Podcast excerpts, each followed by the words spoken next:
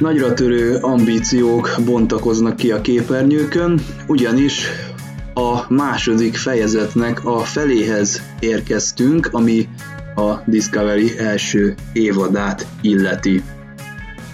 Hát amikor először megláttam, hogy 37 perces ez az epizód, akkor kicsit megrökönyödtem, de végül is, amikor végignéztem a történetet, akkor nem éreztem ezt különösen rövidnek. Inkább a pilotnál voltak olyan benyomásaim, hogy ténylegesen kisebb lett, vagy kevesebb tartalmat tettek bele az epizódba, de itt most eléggé tartalmas volt ez az epizód ahhoz, hogy ezt ne vegyem észre, hogy csak 37 perces. A legtöbben ugye azt írtátok a Discovery kibeszélő Facebook csoportban, hogy hát eléggé kiszámítható volt ebben az epizódban a fordulat. Ezzel nem is nagyon tudok vitatkozni.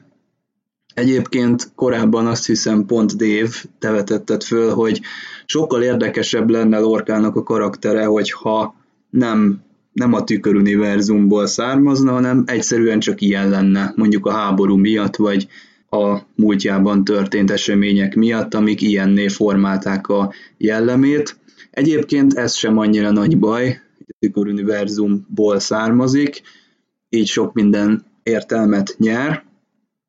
Nekem az egy kicsit túlzásnak tűnik, hogy az összes eseménynek a kiváltó oka egy ilyen masterplan, ami a Lorcának a fejében létezik, hogy most vissza kell jutni, és Giorgio császárnő ellen merényletet kell végrehajtani, hogy minden körül az esemény körül csoportosul, és ennek van minden alárendelve utólag is, ezért nyer majd minden értelmet. Ezt egy kicsit túlzásnak tartom, de kíváncsi vagyok a ti véleményetekre is.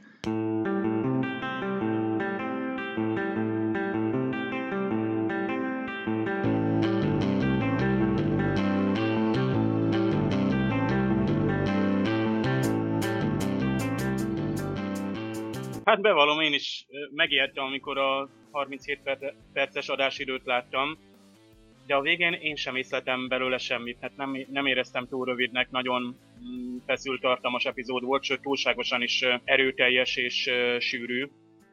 Némely jelenetet én akár szívesen ki is vettem volna, szerintem mindenki tudja, hogy mikre gondolok.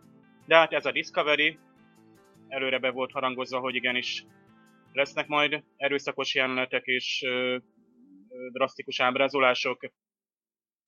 Szerencsére azért még mindig határokon belül, de én úgy érzem már azokat a kereteket feszegeti nálam, ami még belefér nekem akár Star Trekbe, akár más sorozatba is. Hát mégsem a Hannibalt ültem le megnézni, de hát Bryan Fuller ott is tevékenykedett, és hát végig is az alapkoncepció, ha bár ilyen részletek nem hiszem, hogy ezek is tőle származnának. Ami a Lorca fordulatot illeti, valóban én korábban úgy fogalmaztam, hogy jobban örülnék, ha Lorca nem egyszerűen azért lenne ilyen különös és a Csillagflotta szabályaitól, a Star Trek moralitásától eltérő ember, mert a tüköruniverzumból származik, és ott mindenki ilyen természetű, hanem mert a saját személyisége és természete ilyen. Ugyanakkor epizódokon keresztüli apró jeleket összerakva is, hát ezt meg is tették az alkotók is, hiszen mutatták reviszerűen felidézve, hogy mik voltak azok a momentumok, amikre tényleg figyelnünk kellett volna, hogy összerakjuk, hogy Lorca tényleg a tüköruniverzumból származik, sőt még az After Trackben is külön volt egy rövid klip, amiben egy percben összefoglalták, hogy ha netán elszalasztottuk volna azokat a kulcs mozzanatokat, akkor tényleg itt a bizonyíték, hogy már korábban is meg volt ágyazva ennek a teóriának, tehát megint nem légből kapott. Ezért úgy meg is tudok bocsátani az alkotónak, hogy egy klisét vettünk elő, hogy valaki nem az, akinek eddig mondta magát, megtévesztette a többieket, hozzátéve természetesen Jason Isaacs kiváló színészi játékát. Szerintem a nézők ezt mind megbocsátják. Igenis nagyon izgalmas, hogy ha a tüköruniverzumból jött, akkor még milyen terve van és milyen célokkal érkezett, ha szándékosan érkezett a Prime univerzumba, akkor miért jött oda, illetőleg tényleg ez a masterplan, no, ezt viszont egy picit erőltetnek tartom, hogy ilyen sokáig egyetlen egy terv miatt ennyit kockáztasson. Mert számos pont volt, amikor szerintem Lorca számára is kezelhetetlen és kiszámíthatatlan volt az eseményeknek a menete.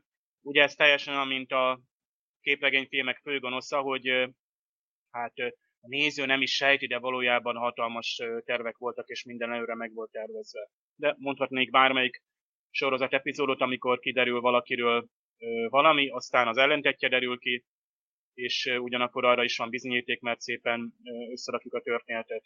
Következő epizód előzeteséből, ahol Lorca egy régi ismerőse bukkan, kiderül, hogy bizony nem terv nélkül érkezett a császárnőnek a hajójára, sőt nem is szövetségesek nélkül. Nagyon izgalmas, fordulatos cselekményt vetít előre, és hát hihetetlen, hogy már csak 3 epizód van hátra a Discoveryből, és még mindig nem tudjuk elképzelni, hogy mire megy ki ez az egész. Ki az, akinek esélye van a második évadba bekerülni? Milyen lezárást fogunk kapni? Tudjuk, hogy lesz második évad, de szeretnénk egy egységes, szépen lezárt első évadot kapni, hogy az alkotók is ígérték, minden a helyére kerül. Tényleg ilyen masterplan látunk, hogy tényleg, ahogy Dave is mondja, hogy Lorca itt valamiért túl hosszú ideig várt, hogy vajon miért kockáztatott ennyit, hogy csak tényleg egy ilyen nagyon bonyolult és sok szálból összeálló tervet itt összerakjon azért, hogy visszatérjen az univerzum, vagy most csak bosszút akar átvenni a hatalmat, ahogy tényleg így belenéztünk itt az új a trailerbe. Azt mondhatom, hogy egy klasszikus történetszál, hogy megint itt a bosszúvágyról van szó. Bosszúvágy és hatalomvágynak a ötvözete. De tényleg itt még mindig nem tudjuk azt, hogy Lorca hogy került át. De valahogy át kellett kerülnie, de ezek szerint ő se tudhatja pontosan, hogy hogy került át, mert akkor nem véletlenül erőltette ezt a spórahajtómű, hogy esetleg párhuzamos univerzumok közötti utazásra alkalmas-e, akkor a Defiant hogy került át, időanomália révén, mint kiderül, ez se egy járható út. És ő valahogy egyedül, valahogy át kellett kerülni akkor, amikor, ha hihetünk a történetnek, hogy üldözték, miután megpróbálta már egyszer a császári trónt megszerezni. És nem tudjuk, hogy került át. Mert hogyha feltételezzük, hogy egyedül, akkor annak is nyilván nyoma van. És igen, hogy ezen már gondolkoztunk, hogy tényleg ezen a tükörüdömjelzőmből származik. Tényleg érdekes dolog, hogy tudta egyáltalán mindenkit így bepalizni, azt mondom, a csillagflottába, hogy tényleg az admirálist is így átverte a pszichológiai teszteken, ahogy itt kiderült. Itt valószínűleg tényleg itt rajongók is egyébként spekulálnak, hogy tényleg amikor a Burán űrhajó megsemmisült, valószínűleg akkor már az egyetlen túlélőként tényleg itt a tükörüniverzumbeli Lorcát találjuk, vagy valószínűleg akkor cserélhettek helyet, úgymond, a két Lorca. Az elsődleges univerzumban a Lorca az gyakorlatilag tényleg a hajójával és a legénységével együtt életét vesztette. Tényleg mondjuk azt mondhatom erre az epizódra, hogy volt, amire mondjuk úgymond azt mondom, hogy számíthattunk, de volt, amit ennyire nem mertük volna bemondani, hogy ilyen, azt mondom, sablonos oldást bemernek vállalni. Mielőtt a cselekménybe belemennénk, még egy kérdés folyamatosan megfogalmazódik bennem, hogy ez a Lorca, ez vajon egy megáltalkodott szadista, aki beleillik ebbe a tüköruniverzumba, vagy pedig mi is felvetettük korábban, hogy valamilyen ideológiai szempontok alapján támad rá a császárra. Tehát van valamilyen indítéka vagy motivációja, ami mondjuk változtatni szeretne ezen a világon, vagy egyszerűen csak a hatalmat akarja, szerintetek? Azt mondanám, hogy alapból hogy nyilvánvalóan a hatalomvágy az elsődleges szempont nála, hogy ő már egyszer megpróbálta a hatalmat átvenni császárnőtől, ex-barátnő, Giorgio nem mondja ki pontosan, de azt mondja, hogy Burnham, miután elárvult, tükörüniverzumbeli Burnhamről beszélünk, a császárnő vette valamiért magához. Mondjuk ezt sem tudjuk pontosan, hogy hogyan, mi módon, mert azért úgy árvákat azért egy császári nem szokott gyűjteni. Valószínűleg valami történet, valamiért a szülei valamiért fontosak lehettek, hogy választotta az uralkodónő, és utána pedig úgymond egy apa figuraként Lorca, hogy kiképezte Burnhamet. Rögtön jön a kérdés, hogy vajon mennyire Lorcát, mennyire változtatta meg itt az elsődleges univerzumban a ottani tapasztalatai. Hogy a csillagflotta mennyire tudott rajta valamit változtatni, esetleg javítani pozitív értelembe, mert azért látjuk, hogy azért a stikliei azért megvannak. Azért így értelmet nyer az a kis privát laboratóriuma, ahol mindenféle érdekességet összegyűjtött, az az érdekes pisztolyok, a gononcsontváz, minden, hogy valószínűleg Lorca kereste a kis ilyen érdekes technikai cuccokat, amik esetleg neki az új ismételt hatalom átvétel esetén neki jól jöhet. Tehát Lorca arra számolt, hogy a Discovery hajóval együtt fog visszatérni ebbe az univerzumba. A nagy kérdés az, hogy vajon a csillagflottánál szerzett tapasztalata alapján hajlandó lesz-e modernizálni a birodalmat, vagy pedig csak simán átveszi. Mondjuk mind a két eset lehetséges. A Lorca személyisége nekem is egy nagy titok, és ha belegondoltok, nem ismerjük az eredeti Lorcát. Csak hallottunk róla. Utalások vannak rá. Cornwell admirális is észrevette, hogy megváltozott. Az az ember, aki volt.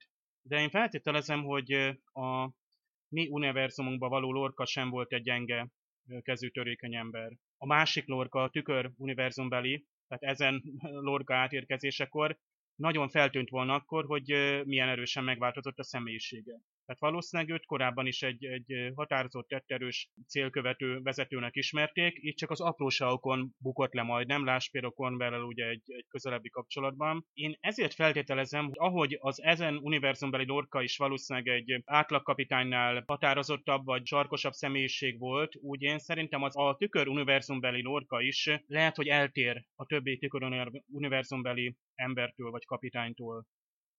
Meg itt most ugye klisékkel hadakozzunk, tehát ugye a tükör univerzumra rá van húzva ez az előítélet, hogy ott mindenki ennyire szélsőséges, kegyetlen karakter, de ha meggondoljuk, ott is mindenkinek van egy előélete, tehát ahhoz képest, vagy a univerzum normáihoz viszonyítva, ott is lehetnek értékes tulajdonságai egy embernek. Egyrésztről én is azt gondolom, hogy valószínűleg egy hatalomvágy hajtja, más oldalról viszont lehet, hogy más motiválja, talán bosszú, egy korábbi sérelem miatt. Esetleg van benne jó érzés és szeretet, ami miatt tényleg meg akarja változtatni azt a valóságot, de erre még semmi bizonyíték nincsen. Tehát egyszerűen nem tudjuk, hogy mikor játsza meg magát, és követi a tervét, átver mindenkit, és mikor őszintén és tényleg igaziból kegyetlen. Tehát ő neki a legtöbb helyzetben meg kellett játszani magát, amíg odaállt volt. Hát ilyen módon őt sose ismertük meg, tehát valaki, aki végig hazudott, és utána elkezd igazat mondani, senki nem hiszi, hogy az az igazi arca, vagy az az igazság, amit mond.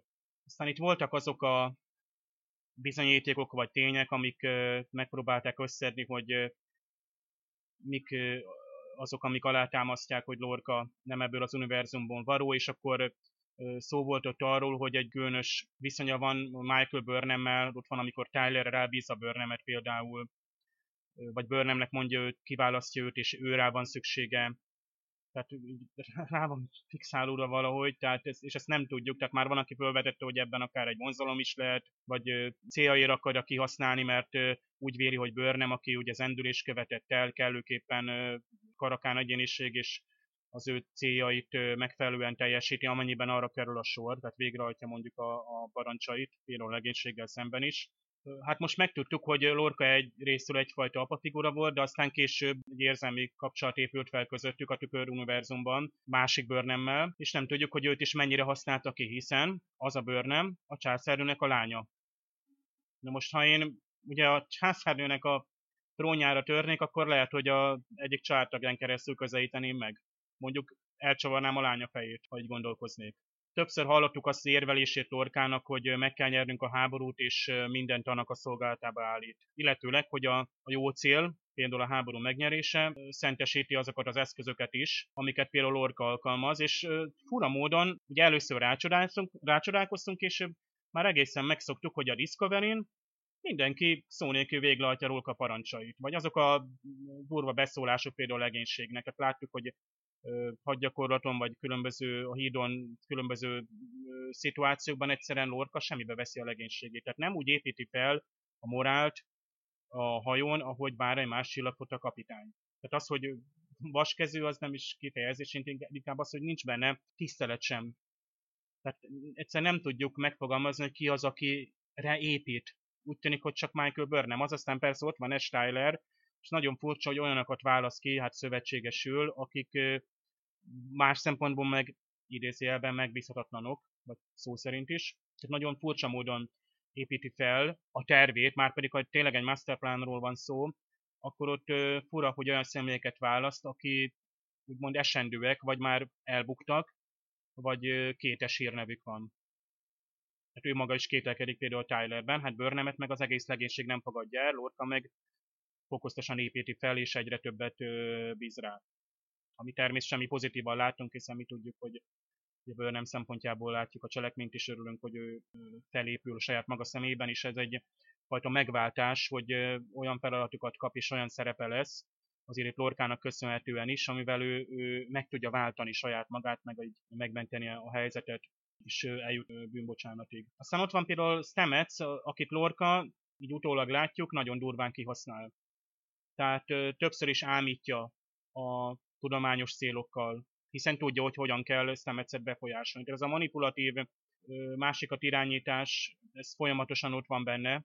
Ez egyébként még megint azt támasztja alá, hogy valamilyen határozott terv és cél vezeti, aminek érdekében mindent és mindenkit kihasznál. Hogy milyen lehetett Lorcának a helyzete az eredeti, tehát ugye ennek a Lorcának, ennek a tükör Lorcának a tükör univerzumban, tehát végül is ő puccsot kísérelt meg. Tehát kegyvesztett és üldözött a Terrán Birodalom szemében. Ennek a részleteit nem tudjuk, viszont egy képkivágáson lehetett látni, mert ha visszatekerjük azt az epizódot, nevezetesen azt a részt, amiben Cornwell admirális a hajóra látogat, a Discovery-re, és együtt van Lorcával, akkor bizony ott egy közeli képen lehet látni, hogy Lorca hátán több heg is van. Hát utólagos magyarázat szerint ezekből a kínzókamrákból ered, amit ugye Cornwell is megdöbbentőnek talált, tehát ugye az eredeti Lorcán legalábbis nem látta. Aztán még itt apróságként említik bizonyítékok felsorolásánál Lorcának az étkezési szokásait.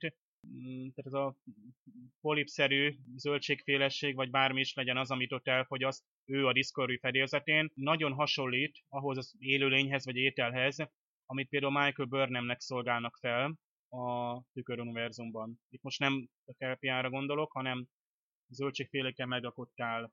És nagyon ügyesen kikerüli mindig az adott pillanatban azokat a kérdéseket, amiket neki szegeznének. Tehát amikor például már a tüköruniverzumba átkerülve arról lenne szó, hogy a hajónaplókat át kéne nézni, az ugrások naplóit, amit ugye láttuk mi is, hiszen a készítők lehetővé tették, hogy oda nézzünk pont akkor, amikor ő manipulálja az ugrást, és még azt is mondja, hogy irány hazafelé. Ő nem engedi megnézni ezeket a naplókat, hanem átugorja azt a témát, és akkor ott Stametsre fogja, hogy a sok ugrás miatt elfejtett a kornátákat. Ugye erre most ebben az epizódban is kaptunk egy másik magyarázatot, hogy ott voltak éppen mi is történhetett. Tehát itt ezt a kérdést végig fel is tettük, hogy igen, Lorca a tüköruniverzumból származik, és oda is akart visszamenni, és ő irányított mindent? Ugye itt érezzük, hogy kicsit erőltetett, hogy hú, akkor ekkora masterplan, és akkor minden egyes pillanat előre ki volt számítva, de hát hogy lehetett volna kiszámítani mindent? Tehát ott volt például medvállatka, ott fokozatosan jöttek rá az ő felhasználására például, ott Landry elvesztése, tehát nem hinném, hogy Lorca, most bármennyire kegyetlen személynek tűnik, nem hinném, hogy ő csak úgy feláldozta volna. Igen, az ő személyiségebe belefér, hogy feláldoz embereket, közelállókat is, de hogy szándékosan nem veszítene például egy embert, aki ugye szövetségesnek volt tekinthető. Ha Lorca ebből az univerzumból származik, akkor hazaért, és akkor most végrehajthatja azt a tervét, viszont ha nem, akkor mindenáron vissza szeretne jutni. Most mivel innen származik, ezért most már az a visszajutás, ez teljesen fölösleges neki, ha csak nem akar menekülni.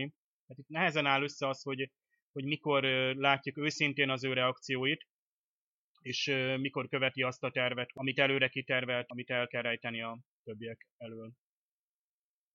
A főcím előtt azt a jelenetet láthatjuk, amit az előző After Trek sneak peekjében is megpillanthattunk, méghozzá azt, hogy Lorca megkapja ezt az érzéstelenítőt, ami a kínzó kabinoknál fog neki segíteni, illetve hát most még az is szerepel ebben a jelenetben, hogy Burnham felkészül Giorgioval való találkozásra lelkileg, bár itt ugye Lorca is mondja neki, hogy ez nem az a Giorgio kapitány, akit ő ismer, meg nem abból az univerzumból való, de hát nyilván az, hogy látni fogja őt megint, az valamilyen szinten számára felkészülést igényel lelkileg.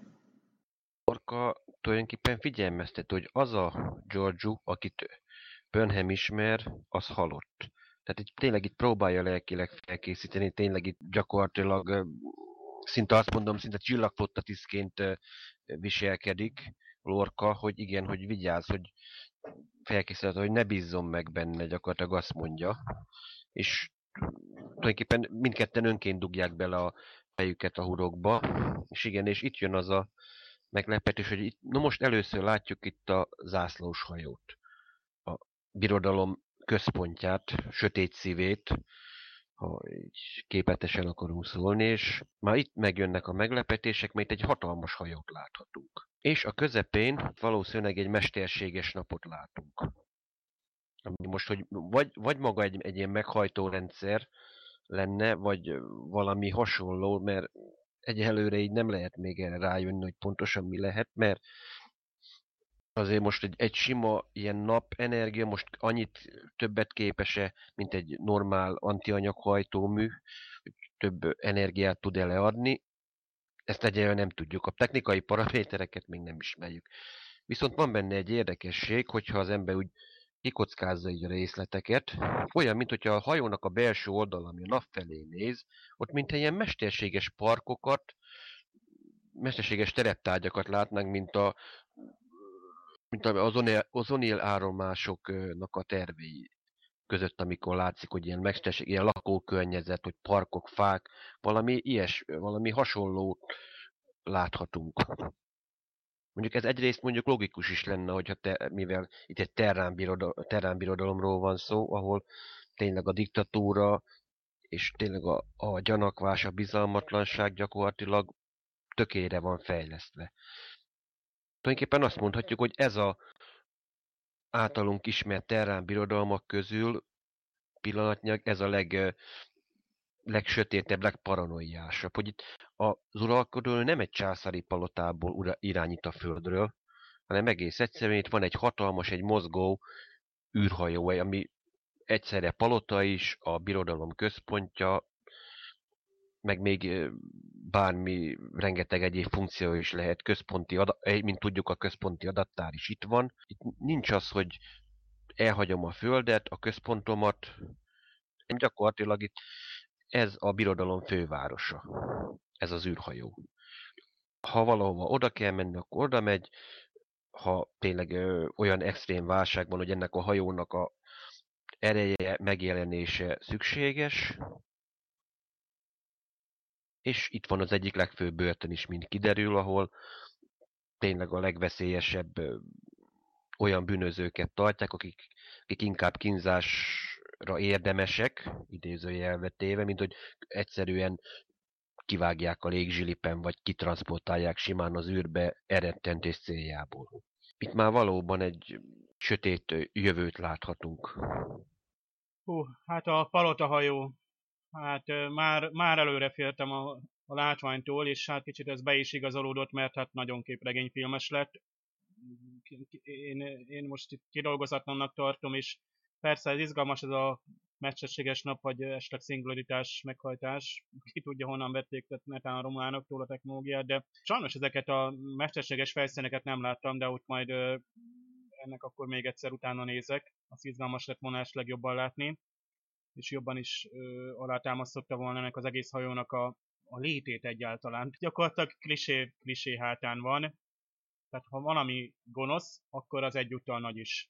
Tehát a terrán birodalomban minden nagy, és minden túlzó és teátrális, tehát ezt az emberek viselkedése is, tehát például a palotának a belsejében, tehát az ott lejátszódó jelenetek, tehát számomra tényleg egy képregényfilmeknek az alsó kategóriájába tartoznak, beleértve Giorgio-nak a viselkedését, tehát a színészi játékkal sem voltam elégedett, nem tudom, tehát itt most kicsit megkérdeződött bennem, hogy sokáig akarunk-e itt tartózkodni ebben a tüköruniverzumban. És mondom, a hajónak kidolgozottság, textúrák, tehát oda sem mertem jobban nézni, nehogy észrevegyek valami elmosodott és pixeles felszínt. Másrészt az egész komputazás. Giorgio ugye tudja Lorcával mi van, és hogy visszatért az áruló Lorca, ugye még azt is tudja, hogy Burnham is elárulta őt. De ennek ellenére ez a két ember, aki gyakorlatilag a legveszélyesebb az egész birodalomban, kettesben egy űrkompon kell útra. Tehát egyáltalán egy űrkomppal közlekedni két hajó között, miközben ott egy mesterséges napmeghajtású palotahajón van, amivel pillanatok alatt odaérnék, és azt a 27 millió kilométert nem kéne mondjuk egyes térhajtómű fokozattal megtenni. Nem tudom, itt egyébként akik kánon szakértők, meg technikai szakértők rögtön kommentelhetnek, hogy létezhet-e már Kirk kapitány előtt 5 évvel egyes térhajtómű, de másik univerzum, tudom, tehát ugorjuk át. Aztán ez az oltás, amit Burnham beadott Lorcának, kínzókamrának a kínját enyhíteni, hát miért nem adta be korábban? Hiszen eddig is ki volt téve Lorca a kínzókamra szenvedéseinek, akkor miért nem lehetett adni fájdalomcsillapítót korábban? Hát most kiderül, hogy oda rendelték őket, tehát itt pláne nagy veszély várja őket, tehát most felkészülnek a legrosszabbra. Érdekes viszont Lorcának ez a pohár félig tele hozzáállása, és hát itt egyre jobban érezzük, hogy ez is arra utal, hogy itt már ő elemében van. Tehát közeledik a céljához, már pedig mi volt a célja, mint kiderül, hogy a masterplan az volt, hogy a palotahajóra feljusson. És hát egész véletlenül oda rendelték őket. A méretarányok sem nagyon tetszettek, tehát az űrkomp ez meglehetősen kicsi volt, és hát én, amikor a hajó berepült, nem éreztem azt a félelmetes nagyságát a palotahajónak, majdhogy nem mintha egy normál csillaghajóba repült volna be egy űrkomp. Tehát a méretarányokat nehezen tudják eltállni, nyilván előre kéne venni ilyenkor azokat a nagyon jó internetes forrásokat a grafikusoknak, ahol összehasonlítják a csillaghajók méretarányait. És ott valószínűleg ledöbbennének, hogy egy űrkomp és akár egy Constitution osztályú csillaghajó is milyen méreteltérésekkel rendelkezik, nem is beszélve itt a Galaxy osztálytól is sokkal nagyobb lehet ez a palotahajó. Nem is tudjuk, hogy milyen osztályú ez, palotaosztály, de majd meglátjuk, mert valószínűleg Lorca nem véletlenül jött ide, tehát itt akár a hajónak a meghajtása, vagy ugye azok a kísérletek, amik ott folynak, mert tudjuk, hogy bizony ott is folynak gombakísérletek, tehát ebből a szempontból viszont már izgalmas. Hát igen, ez a gigantizmus, illetve maga ez a színvilág, ez nekem is inkább az ilyen Z-kategóriás alkotásokat juttatta eszembe, de lehet, hogy valamennyire terve volt az alkotóknak, hogy direkt legyen ennyire eltúlzott ez a környezet, hát ezt nem tudom. Minden esetre, miután megbarátkoztunk, vagy megbirkóztunk ennek a palota hajónak a tényével, a Stamets történetszál is kibontakozik, méghozzá egy olyan kómáról van szó, amelyben ugye Stametsnek önmagának kell valahogyan elboldogulnia, mondja Tilly, és ezek után ugye vagy fölébredt, vagy nem, vagy vissza tudja juttatni a hajót a Prime univerzumba, vagy nem, minden esetre ezt neki kell megoldania. Ugye itt találkozik tükör Stametszel, aki már rögtön egy beugratással, egy szivatással várja Stametszet, aminek hát áldozatul is esik szerencsétlen tudósunk. Igen, és ha megfigyeljük, hogy mennyire különbözik egyébként tényleg itt a két karakter, hogy a karakter és a tükörképe, hogy a elsődleges univerzumban Stamets egy ilyen mogorva, magának való pali, ilyen szakbarbár, aki csak egyedül a dokival való viszonyába engedi el magát, úgymond. Ehhez képest a tüköruniverzum Stamets-e meg tényleg egy ilyen laza, könnyed, azt mondom, egy világfi, vagy azt mondom, amire azt mondták régen, hogy ilyen szélhámos karakternek tűnik, hogy tényleg tud jópofáskodni minden, hogy az embernek tényleg így az jut az eszébe, hogy a korábbi epizódokban láttuk, miután beadta magának azt a spóra DNS-t, hogy egy idő után elég ott is jópofáskodott minden Stamets, hogy most akkor esetleg nem csak annyi történt, hogy a tükör Stamets képeket látott Stametsnek a szemén keresztül, hanem esetleg időnként nem evette át az irányítást is felette a teste fölött. Amit egyébként eddig nem vallott be, de mivel tudjuk, hogy azért Terráról beszélünk, itt bármi megtörténhet, hogy az igazmondás mondjuk nem tartozik mindig az ők alapvető erényeik közé. És látunk majd még egy érdekeset, hogy Culber Doki feltűnik ebbe a virtuális környezetbe, mert azt mondhatjuk, mert az elméjükbe zajlik, ahogy összekapcsolódik a két Stamets Doki, és Culber feltűnik, mint hogyha ő is benne lenne a tudattal, benne maradt volna a micéliumban. Ez megint egy, nem tudom, az alkotóknak egy ilyen érdekes megoldását, ő hogy kerülne bele Culber Doki ebbe a micélium hálózatba, hát ő neki semmi köze nem lenne hozzá, mert ő nem adta be magának ezt az injekciót. Őt szegény sajnos klasszikus fizikai csapás okán halálozott el. De minden esetre azért látszik, hogy azért a Terrán Stamets azért próbálja manipulálni, akárhogy is akarja ezt leplezni, de valamiért manipulálja ugyanúgy a másik dokit. Esetleg azért, hogy amire én gondolok, pedig sokan mondjuk azt szerintem az ellenkezőt állítják. Valószínűleg, hogy a tükör Stamets nem jutott olyan messzire a kutatásaiba, mint az elsődleges univerzum dokia. Hogy ő valószínűleg odáig jutott el, hogy az a micélium hálózaton keresztül tud kukucskálni. Hogy nem jutott el még odáig, hogy akár ez alapján fizikai utazást is lehet tenni, nem csak úgymond bárhova belenézni, hogy nem csak a saját univerzumomban, hanem akár más idegen párhuzamos univerzumokba is. Hogy lehet itt egyfajta kíváncsiság is van benne, meg azért akkor próbálja itt manipulálni. És van egy apróság, ami úgy feltűn nekem, amikor később látjuk, hogy Stamets mivel elmondja, hogy ő a császári ezen a nagy óriás repülőkastélyban dolgozik, hogyha ő már eleve attól kezdve azt mondja, hogy már korábban is ő kómába esett, hogy miután magán kipróbálta ezt teszett, hogy a micélium hálózata felkapcsolódik, és csak utána kezdte el érzékelni, amikor Stamets is saját magának beadja, és megcsinálta az első ugrást, hogy akkor addig azóta ő kómában van, hetek, hónapok óta. De nem látunk semmit, hogy mi történt vele, mert legalább akkor egy ilyen intravénás táplálást, vagy valamit körbe kéne bástyázni őt létfenntartó rendszerekkel, ott kellene mindenkinek ott állni, hogy na mi történt a dokival, nem az, hogy egyszerűen csak felpattanok arról a kényelmes kis ágyikóról, és már szaladok is a főnökhöz, hogy hoppá, ismét életre keltem, semmi. Semmi ilyesmi, csak egyszerűen szépen egyes számú gyengélkedő szépen felül a székéből, felül erről a kis ágyról, és gyönyörűen megyen, mint aki hetek, hónapok óta nem feküdt merev, kómaszerű állapotba. Pedig tudjuk, hogy ennyi idő alatt azért egy embernek felfekvési problémák lehetnek, az izmok elsatnyúlnak, újra kell gyakorlatilag járni, az izmok el vannak renyelve. Úgyhogy nem tudnám ráfogni, hogy a terrán fiziológia ennyire eltérne az elsődleges univerzumtól. De egy érdekes szál, hogy itt mellékesen, hogy itt nem csak itt a Terrán birodalomról van szó, itt egy Lorcának egy mesteri tervéről, hanem itt futnak itt elég rejtetten is valamiféle tervek, hogy itt nem csak egy terv történik, hogy nyilván a Stametsnek is megvannak a maga tervei, a tüköruniverzum tervei, Giorgionak is megvan, tényleg itt most ilyen, azt mondom, ez a tüköruniverzumos szál, ez most ilyen intrikák szálaivá kezdi céljába bomlani. És még nem látjuk a végét. Én egyetértek abban, hogy a tükör Stamets ő mindenképpen manipulálni szeretné az evilági Stametset, valószínűleg már korábban is megtette.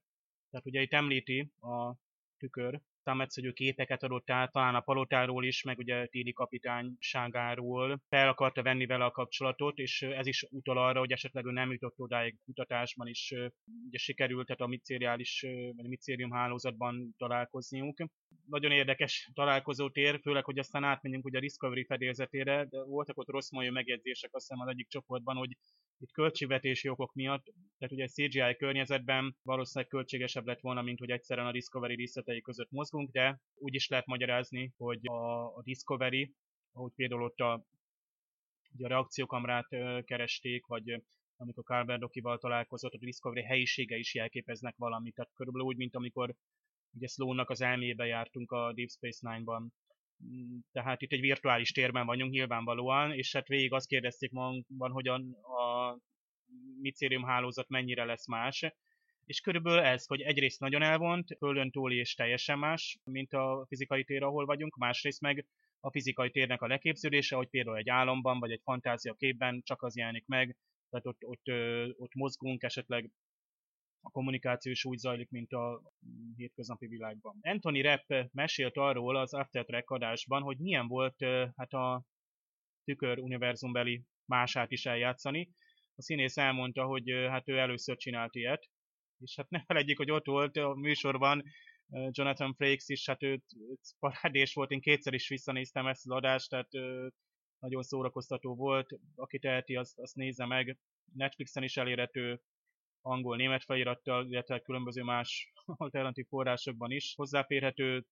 Ez is egyébként elég rövid volt, 30-valány perces epizód, de nagyon tartalmas beszélgetés volt. Jonathan Frakes, ugye, ő magát említette, hogy ő bizony, hát ha nem is a tükör univerzumbeli mássával, de Thomas Rikerrel találkozott, ugye a Riker 2 című epizódban. Ő magát alakította, és nyilván ugye, hogy ő neki, mint színésznek el kellett ott játszani, bár ott még egy másik technikával dolgoztak, hogy dublőr nem is kellett, mert gyakorlatilag olyan volt, mint egy pingpongasztal két oldalán állnak, mondjuk ki tudták azt kerülni.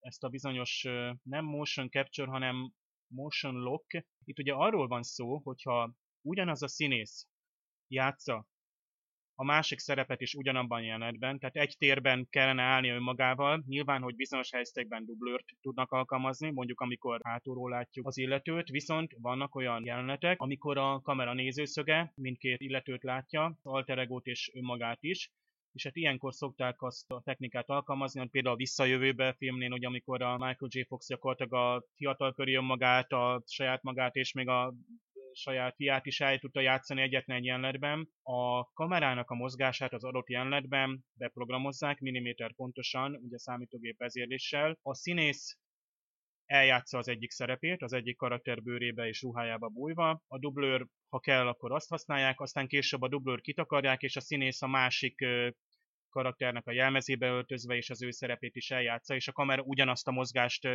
végrehajtja, és gyakorlatilag ugyanazon a jelenetnek meg lesz egy másik rétege, ha kell, akkor harmadik, és akkor így gyakorlatilag a kópiákat egymásra másolva, idézőjelben, de a digitális technikával ez már sokkal könnyebb, összeáll ugye a két különböző felvételből, hogy ugyanaz a színész ott van különböző időpontban felvéve, de voltak éppen önmaga. Tehát nehéz önmagunkkal interakciót kezdeményezni. Például Jonathan Frakes elmondta, hogy ő számára akkor a forgatásokkor nehéz volt Thomas Riker bőrébe bújni. Nem tudtunk semmit Thomas Rikerről. Tehát voltaképpen ott alakult ki a karaktere, tehát később lesz majd ő, ugye a Deep Space Nine-ban fejlesztik tovább a karakterét.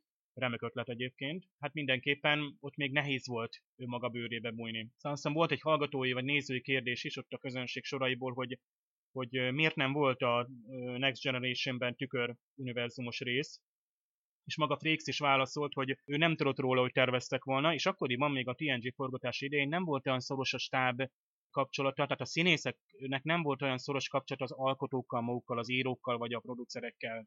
Úgymond annyira tudtak volna előre például akár epizódtervekről, vagy ők is mondjuk javasoltak volna, tehát ott az írási folyamat még más volt. Itt, ahogy többször is említették, a Discovery-nél, meg át a mai sorosztoknál ez valamivel szorosabb, tehát sokkal többet tudnak a színészek maguk is a produkciós háttérről.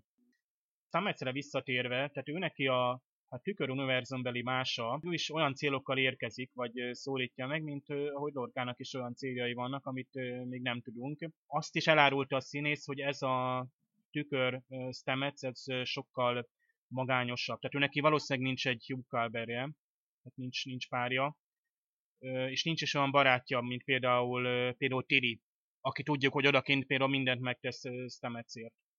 Tehát ott ő heroikusan küzd, és az is nagyon jól látni egyébként, ahogy ott a Tillynek a próbálkozásai végül is így sikeresek lesznek, ahogy követi, hogy visszatér ugye Stamets ebből a komából, vagy vissza akarja hozni, és így gyakorlatilag az ő előrelépését is látjuk, tehát tényleg is a fejlődik a személyisége.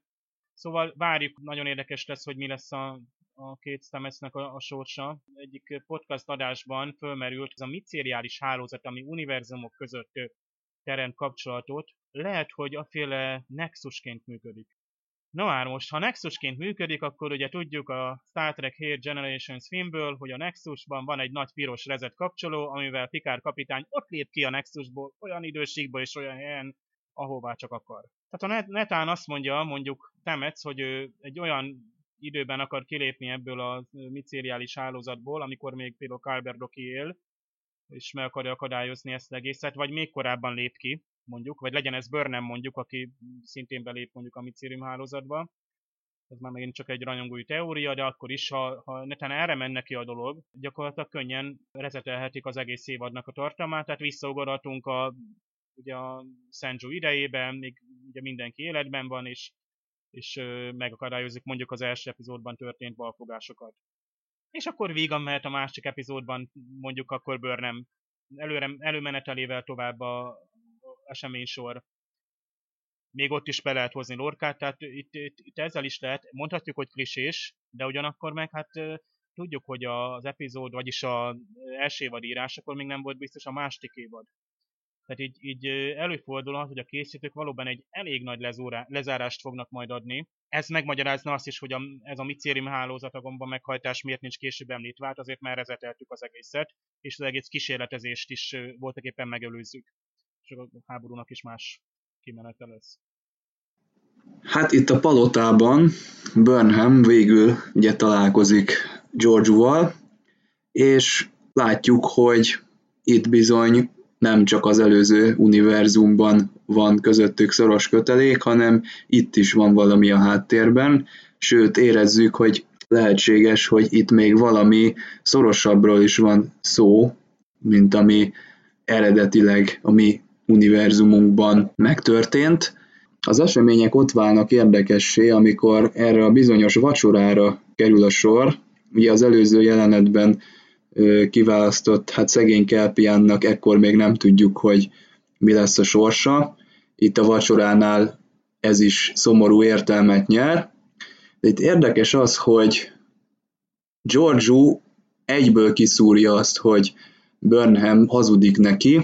Ezt mondjuk el is tudom hinni, hiszen Burnham nyilvánvalóan itt egy szerepet játszik, tehát biztos, hogy ha arra gondolunk, hogy ők valamilyen szorosabb kapcsolatban vannak, akkor egyből meg tudja azt állapítani valószínűleg, hogy nem mond igazat. Az viszont már számomra kevésbé volt egyértelmű, hogy miből vonta le azt a következtetést, hogy ő az itteni Lorcával összeszövetkezve tör a trónra. De lehet, hogy csak én nem figyeltem. Egy paranoid eszméken alapuló univerzumról van szó, és hát eleve az gyanús volt neki, amit egyébként ki is mondja, hogy hát nem anyának szólítja, hanem Filippának.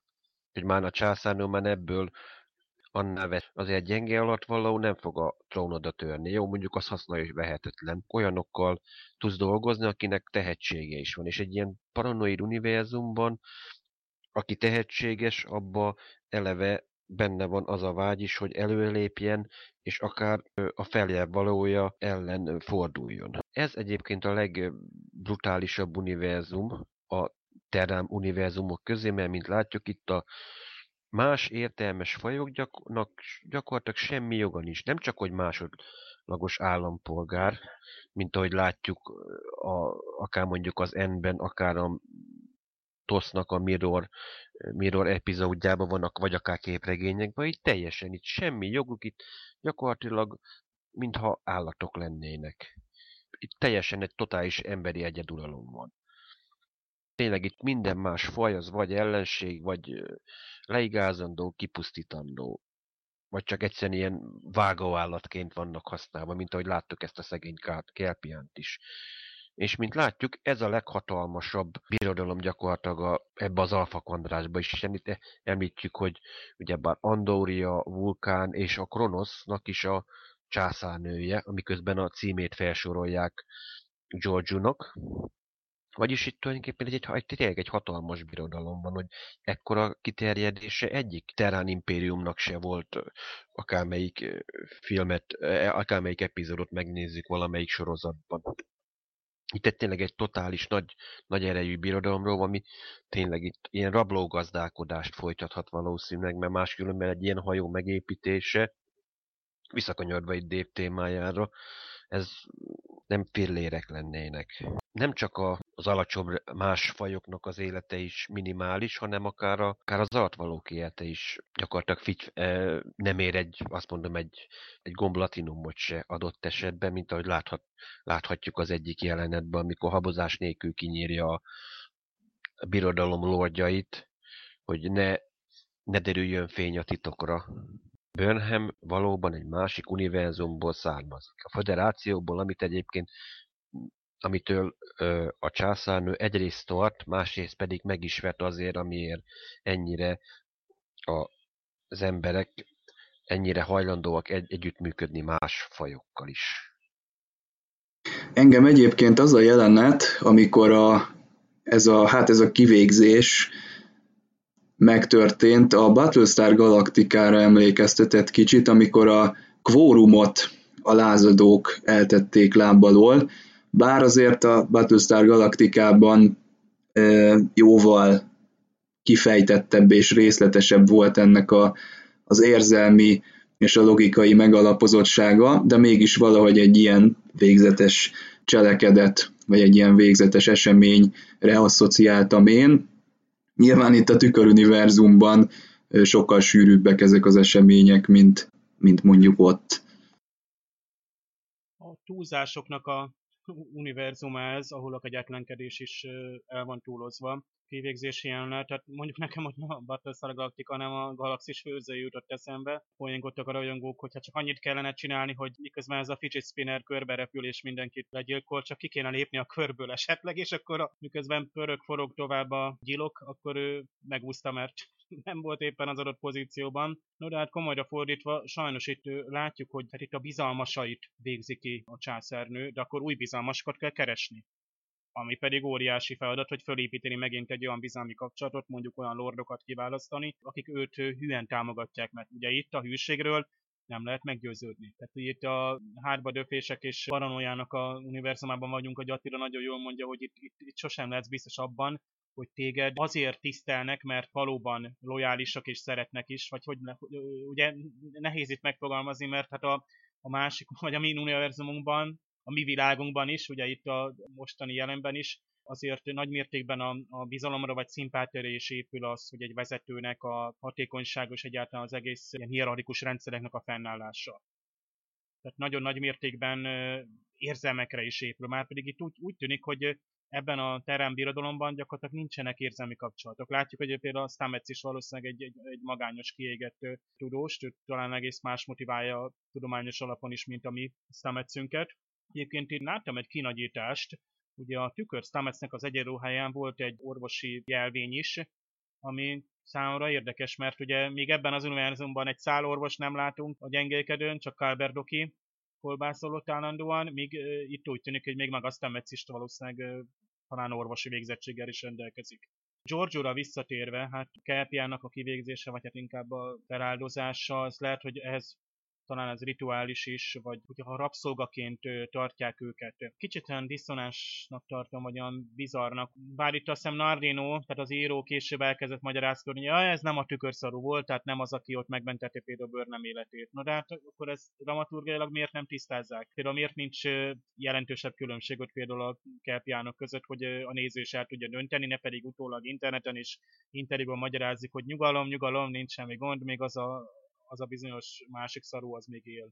És még az is lehet, hogy ő is találkozik majd Prime Univerzum belül önmagával. Tehát nagyon titokzatos számomra például az, hogy mit tud Giorgio. Lehet, hogy már tud mindent, és már csak a részekre kíváncsi, amikor meghívja vacsorázni a nevelt lányát. Itt is csak elejtett szavakból tudjuk, hogy tényleg valószínűleg magasrangúak lehettek a szülei. Hogy fontos tisztviselő talán a birodalomban, és ezért ő maga fogadta be netán valamilyen barátság, de hát Terran birodalomban barátság kötötte a szülőkhöz, vagy netán rokonság, tehát Ezt nem tudjuk, lehet, hogy nem is kapunk magyarázatot, de tényleg, ha ugye a saját lányát is kivégzi, tehát ott is ráadásul főszereplőről van szó, tehát amikor felkiáltanak, és különösen mondom, ez nekem túlságosan teátrális volt, amit Michelle úton láttam most, tehát hogy kivégzési parancsod a saját lányára, hát a néző tudja, egy évvel előtte be volt harangozva, hogy Michael Burnham a főszereplője a sorozatnak, bár akkor hát még azt is el tudjuk képzelni ezek után, hogy netán őt is idő előtt elteszik lábalól. De ha most netán kivégezték volna, akkor már nyilván, hogy a néző már egyértelműen számított volna a reset gombra, hogy időutazás, vagy bármi mással megcsavarjuk a történetet, és akkor mindenkit helyreállítunk. De akkor is ezt itt túlzásnak tartottam, meg mindenki túl bonyolult módon akarja megszerezni, amit akar. Tehát Lorca több hónapnyi viszontagságot és kiszámítatlan körülményeket vállal, egy konkrét célt, méghozzá itt a palota hajón megvalósítson. Akkor miért jött át a univerzumba? Miért nem maradt ott és ott szerzett embereket? Tehát ez a húdvágatás, ráadásul ő sem tudja, hogy hogyan kell mozogni a univerzumok között. Ráadásul Giorgio még említ is, hogy a Defiant-nek a legénysége megőrült, ugye a Tolian Web epizódra hivatkozik. Tehát az a módszer nem használatos, és normál térhajtómű nem teszi lehetővé az ugrást, és persze akkor ott jön, akkor magyarázza például Burnham ezt az egész spórahajtómű dolgot. Egyébként Burnham ott szinte minden kipakol. Tálcán feltalálja az egész történetet. Nem csak saját magáról mondja el, hogy onnan származik, hanem ugye itt a spórahajtómű Lorca, tehát itt gyakorlatilag minden kiderül. Túlságosan sok is, miközben csak azt a konkrét helyzetet menti. És persze egész feltően nála van még az a jelvény is, amivel, ja igen, hip-hop megalapítjuk, hogy más a frekvenciája mondjuk az anyagoknak, amiként persze tényleg ez a különbség megvan. A fényérzékenység, azt viszont maga Giorgio említi, tehát itt hirtelen kiderül, hogy a Giorgio is nagyon sok mindent tudott a másik univerzumról. Tehát amilyen megvetéssel például, hogy föderációt említi, annélkül, hogy itt Burnham mindent elmondott volna, tehát érezzük ezeket a ugrásokat, hogy a Giorgio közben elolvasott egy teljes adattárat arról, hogy milyen a Föld, közben még lehet, hogy több orrószert beszélgettek, utána láttuk már egy ilyen összefoglalót. Szóval egy kicsit hézagosnak találom meg, egyáltalán az egész, tehát amikor úgy ábrázolunk egy gonosz birodalmat, hogy mindenképpen római és náci jelképekkel legyen tele. Tehát ha ilyen kevéshez tudunk nyúlni, amikor meg szeretnénk jeleníteni valamilyen gyökeresen más és teljesen negatív erkölcsű társadalmat, akkor feltétlenül ezekhez kell nyúlni, mert csak ezt írti meg mondjuk egy 20. századi vagy 21. századi ember. Persze nem volt idő árnyaltabb ábrázolásra, tehát most nincs idő univerzum építgetése, mert lehet, hogy csak néhány epizód erejéig vagyunk ott, tehát itt gyorsan be kellett mutatni. De ez megint nekem a képregényfilmek a világát idézi, amikor tényleg a látvány kedvéért rendezünk nagy jeleneteket, és vannak nagy erőű mondatok, de amúgy a főhős a következő pillanatban úgy kiugrik, és a szituációból is megoldja. Engem egy tényleg megzavart, hogy tényleg nem csak arról van szó, hogy itt Lorcának esetleg valami történt, egy harci sérülésről van szó, hanem tényleg itt ezekre a terránokra jellemző problémáról van szó, hogy mintha itt nem tudom, itt ilyen vámpírokkal találkoznánk, hogy nem bírják a fényt, hogy nem tudom, koporsóba alszanak, vagy nem tudom, hogy van napközben, mert akkor hogy alakult ki így a terránok, hogy mi történt velük, mert ez most egy ilyen genetikai rendellenesség lenne, ami elterjedt a populációba, vagy pedig valami másról van szó, mert akkor ezek szerint tényleg ez a megoldás halomra dönti azoknak az elméletét, hogy tulajdonképpen itt csak egy terrán birodalom van, mert nagyon sok rajongó mindig csak ezt mondja, egy terrán birodalom van, hogy mi az Endbe ugyanazt láttuk, mint az eredeti klasszikus sorozatban, a Mirror epizódban. A lényeg az, hogy szerintem itt teljesen egy új univerzumról van szó, szóval itt valami történt. Csak nem tudjuk, hogy pontosan mi.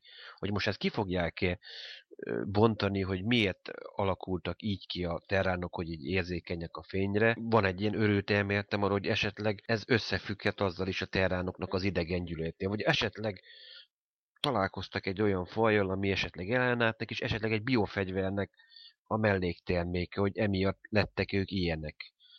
Hogy a fényérzékenység talán egy ilyen genetikai eredetű betegség, amivel nem tudtak mit kezdeni, mert csak ez volt az ára annak, hogy azt a biofegyverrel nem tudjanak védekezni, vagy valami hasonló, mert szerintem nem maguktól lettek ők ilyenek. Hát, ami mondjuk így eszembe tud egy ilyen őrültől, tehát ha mondjuk megpróbálnak egy egy bolygót elfoglalni, akkor mindenki így napszemüvegbe fog menni, ilyen napszemüveges terránokat fogunk látni, hogy ilyen rébok napszemüvegbe indulnak hórítani. Ha egy kicsit el tudunk szakadni a tüköruniverzumnak az öncélú barbárságától, akkor nekem azért voltak felemelő részei is ennek a résznek. Méghozzá az egyik ilyen az a Tyler perjel Voq szokásos történetszál, bár ebben az epizódban nem kaptunk olyan sokat belőle, mint a Wolf Inside-ban, de azért ami volt, az szerintem remek volt. Voltak persze itt is a logikai előrevezetésben kisebb megbicsaklások. Például én nem nagyon értettem meg azt a pillanatot, amikor L'Rell nem akar segíteni Sarunak abban, hogy Tyler és Voq végleg váljon el. Ez hosszú ideig fennáll, nem segít, aztán egyszer csak volt egy olyan pillanat, hogy na, akkor mégis. Tehát valamikor akkor, amikor ő ugye tableten ott megmutatta neki, hogy össze van karcolva, akkor még ugye azt hiszem azt mondta, hogy nem, és amikor oda betranszportálták neki a karjaiba a Tylert, akkor azt mondta, hogy na jó, vissza lehet csinálni, vágjunk bele. Ez Sarunak tulajdonképpen egy mesteri húzása volt. Lényegében itt kész tények elé állította a L'Rellt. Először még szerintem ő sietette, hogy mi a probléma, ő csak annyit tudott, hogy egy gyanúsítottról van szó, hogy Tyler valószínűleg Culber Dokinak a haláláért felelős. És akkor utána lássuk, hogy mi történik itt a gyengéek edőn, hogy úgy ordibál, mint egy Klingon Tyler, le kell fogni, és egyik pillanatban még normálisan beszél, hogy igen, hogy minden rendben van Burnhammel, és utána pedig már megint elkezd Klingonul káromkodva, hányja veti magát a tényleg ezen a medikai asztalon, hogy itt Saru is elkezd gondolkozni, hogy lehet, hogy itt mégis itt egy Klingon kémről van szó. Hát eddig ezt nem is feltételezte szerintem Saru, hogy akkor itt mi történik. Hát igen, itt a DNS, gondolom Tylert miután kiszabadították, azért Culber Doki vagy bárki azért csak egy ilyen DNS vizsgálatot csak végeztek, azért Lorca se olyan ővigyázatlan, hogy ilyesmit nem rendel el. Meg azért láthattuk annak idején, hogy a holo szimuláció közben azért rendesen azért próbálta úgy tesztelgetni, keresztkérdéseket rakott rá, de itt ezek szerint itt a Mokai házi tud valamit, mert azért látjuk, hogy L'Rell azt mondja, hogy megszerezték a férfinek valószínűleg így a holttestét itt a kettős csata közben, és valamit, hogy újra felépítették a testét, a teljes személyiségét, és Voq gyakorlatilag feláldozta mind a testét, biológiai testét és mind a lelkét azért, hogy Tylernek a testébe költözön. Tehát itt most vagy egy klónról beszélünk, hogy a Tylernek a testéből végül is megalkottak egy ilyen gyors fejlődésű klónt, és a személyiségét is valahogy beprogramozták, és akkor ez alá elrejtették, mint egy kémprogramot Voqnak a személyiségét. Valami hasonló dolog történhet, de ez viszont azt feltételező, hogy akkor a Mokai háznak olyan technológia, meg olyan különleges módszerek állnak a rendelkezésre, amire még eddig senkinek. Mert az, hogyha el tud rejteni egy másik személyiséget, ez nekem arra emlékeztet, amikor a Katra átadása történik vulkániak esetében, hogy itt valami hasonló, akkor elvileg akkor vulkáninak is volt már álcázva Klingon, és valahogy ezt a technikát el tudták sajátítani. Valahogy ez tényleg túlmutat a sima kondicionáláson, mert ilyen típusú technológiát például Ann Darwin esetében nem alkalmaztak. Ott csak egy ilyen hosszadalmasan egy plastikai műtéteknek vetették alá a leendő Klingon kémet, és L'Rell egyszerűen nem akar segíteni, és végül is, amikor megmutassa Saru, tulajdonképpen itt az érzelmei appellál L'Rellnek, amikor egyszerűen azt mondja energiát, és hogy gyakorlatilag a karjaiba löki Voq Tylert, hogy tessék, na most legyél olyan elutasító, tényleg mit csinálsz, és tényleg így L'Rell ebbe a pillanatban tényleg mentálisan így feladja a harcot, hogy tényleg nem meri megtenni azt, hogy nem segít. És tényleg láthatjuk azt, hogy ő is, hogy behatol az elméjében, az elméjük szinte így kapcsolatba lép, és egyszerűen nem bírja ezt a azt az emlékáradat, amit így a Voqból megkap, hogy gyakorlatilag ekkor érzi át a hiányát, hogy tényleg itt volt köztük egy igen erős kapcsolat, ami ha rövid ideig is tartott, de olyan intenzív volt, hogy mi emberek ezt mi nem tudnánk felfogni, hogy két Klingon között milyen életre szóló kapcsolat jöhet érzelmi alapon, hogy nagyon sokszor említik így akár könyvekbe is, regényekbe is, hogy a Klingonok számára az emberek és más fajoknak az érzései még a legerősebbek is, szinte csak könnyű nyári záporokként számítanak. Egy nagyon komoly, azt mondhatnám, egy ilyen szerelmi háromszög folytatódik. De akkor is túlságosan bonyolult az egész. Tehát az, ahogy Tylert, pontosabban Tylert és Voqot összegyúrták, úgymond, tehát újraépítették.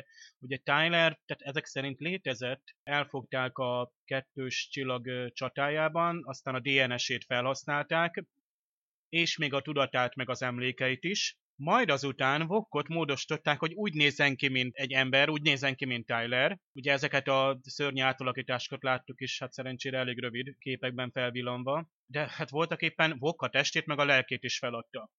Nem is tudom, milyen kötelék lehet, mennyire különleges vagy erős, amelyik ilyen önfeladásra készíti az embert. Mármint a Klingont. De L'Rell azt mondja, hogy az ellenség ellen volt. Tehát ilyen a háború. Aztán persze erre a Saru replikázik, hát ő még külön itt ciporkázik most ebben a szerepben, és látjuk, hogy Sarut fokozatosan nagyon szépen fölépítik vezető személyiségét. Az ő is meghozott most itt egy döntést. Még itt ugye itt Tylerre visszatérve, ugye főleg, hogy a végén azt mondja L'Rell, hogy vissza lehet csinálni. Én azt hittem, hogy tényleg ott esek le a hotelből. Nem mondjátok nekem, hogy ezt még vissza lehet csinálni. Tehát a mokája azt mondja, hogy gyakorlatilag összemixelték Voqot, kikeverték, mint egy tésztát, vagy krémes süteményt, és abból nem mondjátok, hogy elő lehet állítani a lisztet, a vizet, meg a tojást. Hát Dave, hogyha Janeway kapitányt egy gyíkból vissza lehetett alakítani, meg a perészt, akkor én már mindent elhiszek. Júj. Jótékonyan átugrottuk abban az epizódban is. Itt viszont azért érdekes volt, tehát amit itt L'Rell művel, mert ott voltak éppen L'Rell most itt megölte Tylerben még benne lakó Voqot. Ebbe az emberi testbe, vagy ebbe a testbe, amit ugye Tylerként láttunk, ebbe gyakorlatilag két személy küzdött. Egyre inkább felszínre került az a konfliktus, és hát borzasztó belegondolni, hogy mi mehetett végig ennek a férfinak a bensőjében, tehát akit így mesterségesen hoztak létre, de mondom, ezt praktikusan túlságosan bonyolultnak tartom, és esendőnek, hogy ez működjön. Mert nem is működött, hiszen L'Rell utasításait nem tudta követni. Beépített emberként, kémként, bérgyilkosként kellene funkcionálni, tehát úgy van, ahogy, mint Attila mondja, hogy egy kémprogram, de mi van, ha egy kémprogramot, vagy egy trójai programot, egy szoftvert rosszul írnak meg, és össze-vissza működik. Tehát akkor ez nem hatékony.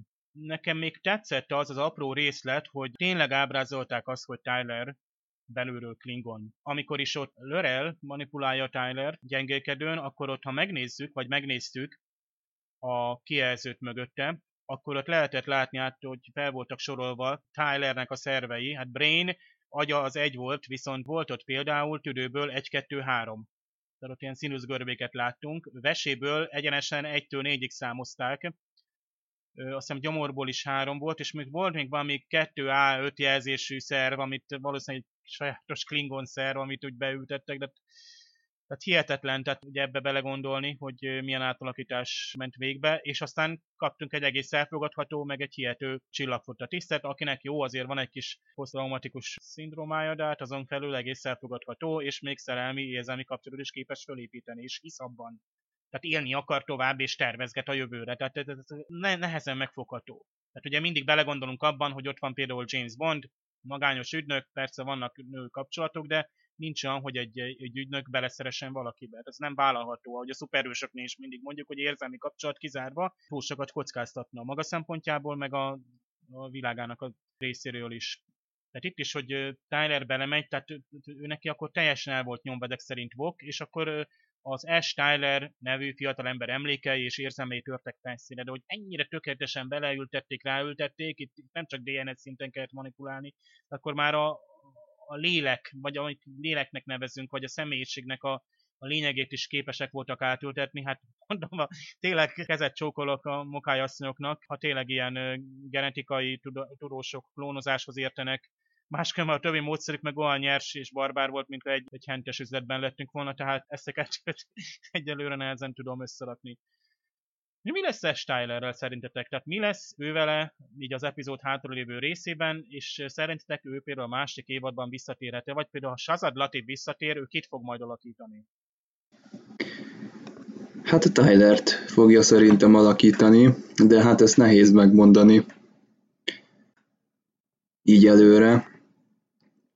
Nekem a másik jelenet, ami nagyon tetszett, sőt, ez tetszett a legjobban ebben a részben, az, amikor Stamets és Culber Doki újra találkozik. Nekem ez vizuálisan is nagyon tetszett, szerintem nagyon jól volt megvalósítva, a hangulata is szinte tökéletes volt, és hát a zenei aláfestés is teli találat volt számomra. Persze nem a kasszíliai operára gondolok, bár az is nagyon jó, feltehetőleg, de az, ami előtte elhangzik zenei aláfestés, az nagyon tetszett. És egy kicsit itt jutott eszembe nekem is az, hogy mennyire felemás a sorozatnak a vizuális megvalósítása, és itt most egy furcsa párhuzamot hozok be, ez a DC képregényfilmek jutottak egy kicsit eszembe, de ha kifejtem, akkor talán egy kicsit világosabb lesz. Ugye itt a Man of Steel, illetve a Batman v Supermanre gondolok, ahol vannak olyan képsorok, amikor ilyen nagyon szép természetes búzamezőket, meg halászhajókat látunk, aztán egyszer csak, amikor elszabadul a pokol, akkor a leggagyibb ilyen zöld képernyő előtt fölvett ilyen csihipuhi, túlszaturált, nem stimmelő színeknek a kavalkádját látjuk, és egy ilyen kettős benyomást kelt a film. Itt a Discovery-nél is ezt érzem, egyszer megjelenik egy ilyen Z-kategóriás palota csillagromboló, már elnézést a képzavarért, a következő jelenetekben pedig szinte tökéletes, ízléses, vizuális és audio tekintetében is teljesen elfogadható és kielégítő élményt kapunk. Igen, egyetértek, hogy tényleg itt keveredik tényleg egy nagyon jó szálak, keverednek tényleg egy klasszikus klisékkel, hogy nem tudod, hogy most mit látol, hogy mint hogyha ilyen tudathatósodásos potba kerülsz, hogy vannak nagyon jó részek benne, de vannak, amiknél tényleg azt mondod, hogy legszívesebben beeltekélnél a filmbe, hogy ez tényleg ezt nem kellett volna benne hagyni, tényleg elég nehéz. A Tyler esetében meg azt mondom, hogy remélhetőleg, ha az írók is úgy akarják, akkor valószínűleg a Voq személyiségén Tyler agya valamilyen módon felül fog kerekedni, és esetleg tovább tud élni. A Discovery fedélzetén esetleg maradhat biztonsági tiszt, és igaz, lehet kicsit sandán fognak ránézni, mert az, hogy mivel ugyebár Voq volt eredetek Klingonkém, úgyhogy még akár ez is lehet akár egy epizódnak a témája, hogy vajon meg lehet-e benne bízni. Lehet a téma, hogy mint annak idején, amikor Détát a TNG-ben elővették, hogy na most ő most akkor értelmes személy, vagy pedig csak egy mesterséges gépezet. Akár egy ilyen epizódot el tudnék képzelni róla.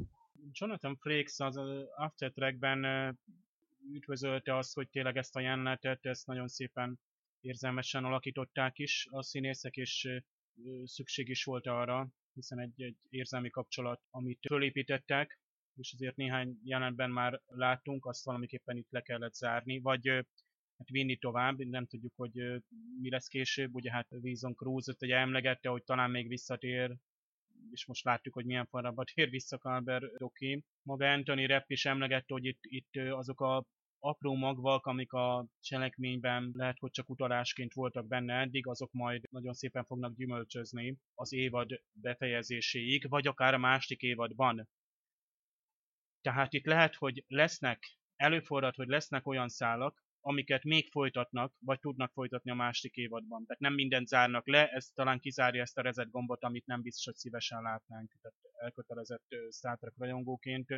Ezt azért nem annyira szeretjük. Stamets, Culber, Loki viszonyával kapcsolatban még Frakes is elmondta, hogy tényleg ideje, hogy a diverzitást is ilyen természetes módon mutassák. Említette azt az epizódot, amikor nemtelen lényekkel benépestett bolygón vannak, ugye a új nemzedék sorozatban. Ott annak idején hát úgy tervezték, hogy egy androgén alkatú lényekkel van benépesítve ez a bolygó, de hát nekik nincs nemük. És akkor ott a Rikernek a szemén keresztül, mégis ott értetlenül állunk azelőtt, hogy lehet, hogy nincsenek nemi különbségek, mert az megint egy teljesen külön dolog. Itt tehát nem arról van szó, hogy ott csak férfiak élnek, vagy csak nők élnek, hanem hogy ott nincsen, vagy egyik általunk ismert nemhez sem tartoznak. Ugye ez a Orville-ben itt Bortus, illetve a Moknalok kapcsán merült fel, ez pont most volt nemrég magyarul az a rész.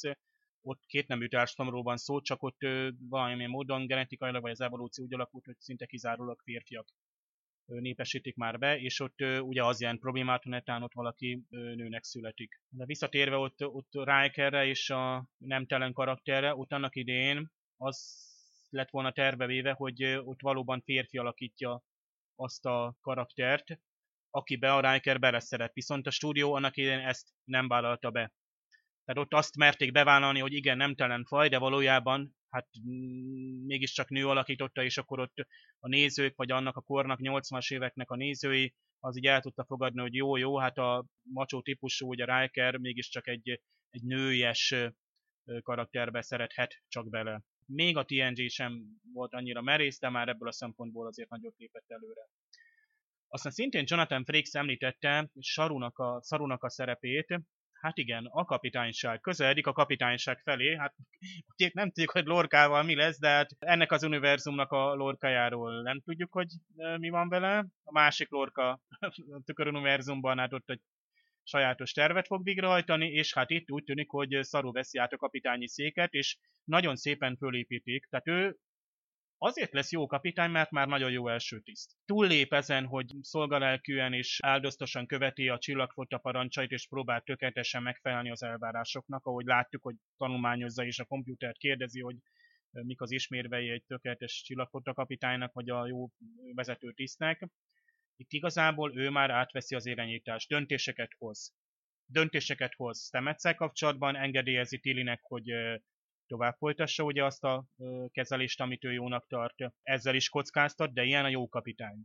Tehát van egy tisztje, akinek a döntésében megbízi, tehát így építi fel maga köré a bizalmi kört és a hierarchiát. Tehát itt látjuk, hogy már megint, igenis, még mindig a Star Trekben vagyunk, és még mindig igenis, hogy vannak olyan csillagflotta tisztek, akiket úgy ismerünk, tehát mint Picard kapitány, akinek ugye ismerjük azokat a nagy pikári döntéseket. Itt például itt kifejezetten mondták és Star Trekben, hogy egészen pikári a Sarunak az alakja. Tehát van unorthodox módszerek is benne, és azért hirtelen döntések, de ugyanakkor mindig erkölcsös marad. Tehát itt is, amit Saru tesz, hogy oda besugározza, tehát drasztikusan elitárja a L'Rell szem elé, hogy mi van a Tylerrel, Saru semmi rosszat nem tett, egy drasztikus módszer, de lehet, hogy egy Klingont így kell meggyőzni, vagy hogy oda besugározza elé. Mert rájött, hogy igenis, hogy van érzelmi kapcsolat közöttük, és hogyha L'Rell tud még valamit, hogy rendbe tegye, akkor ezt a szélséges módszert kell alkalmaznia. De ugyanakkor még mindig az erkölcsi határon belül mozgott Saru. Tehát pláne, hogy gyógyítani akar és jót akar, tehát teljességgel azon a mesdjén mozog, amit egy csillagflotta kapitánytól elvárunk, hogy merész lépéssel, de a jó úton haladva bátran tegyen meg dolgokat. Saru ezekben a döntésekben éri kapitányá, és hát ott persze poénkodtak az After Trek műsorban, hogy ott neki ez a veszélyjelző idegdócok, ezek milyen praktikusak lesznek majd kapitányként.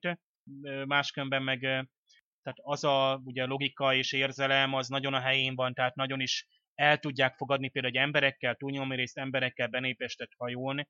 Igaz, hogy a kelpiánfaj ritka, és hát volt róla egy mondat, hogy állítólag a kelpiánokat a mi univerzumban is megvetik. Mert ugye préda faj, és csak egy darab példány van belőle, tehát csak a Sarun keresztül ismerik, és nem ismerik el, de itt volt éppen a Saru már fölépíti magának szépen lassan azt a tiszteletet, hogy ő olyan döntéseket hoz meg, amik alapján azt mondják, hogy ő van a csúcson, most ő a kapitány. Természetesen Jonathan Frakes ugye behozta a Riker manővert is, mint point, ugye tudjuk, hogy a Riker hogyan ült le időnként a székre, tehát egy hatalmas lovagló terpezben ugrott föl a székre, és ugye a Picard manőver meg az, amikor Picard föláll a kapitányi székből, egy fontos döntés, vagy éppen egy fontos mondat előtt is megigazítja az egyenruha felsőt. És akkor az két manőver. Már ott aztán Matt Meyer, a műsorvezető még azt is mondta, hogy hát igen, és ugye a Star Trek könyvuniverzumot is ismeri és olvas, és hát ugye a Titánon tovább viszik ugye Rikert kapitányként, tehát ott ugyanezt lehet látni, hogy egy első tízből, egy jó első tízből ott egy nagyon jó kapitány lesz.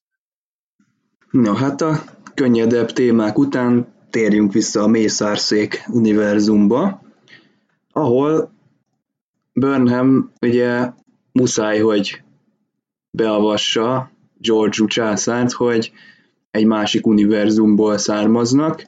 Várakozásaimmal szemben ez elég könnyen is megtörtént, tehát elég gördülékenyen lejátszódott ez a folyamat, de végül is tényleg betudhatjuk annak, hogy Giorgio a császár nyilván mindent tud, ami a Defiant-tel kapcsolatos, birtokában van az ottani fájloknak, így nyitottan tud viszonyulni ehhez a kérdéshez.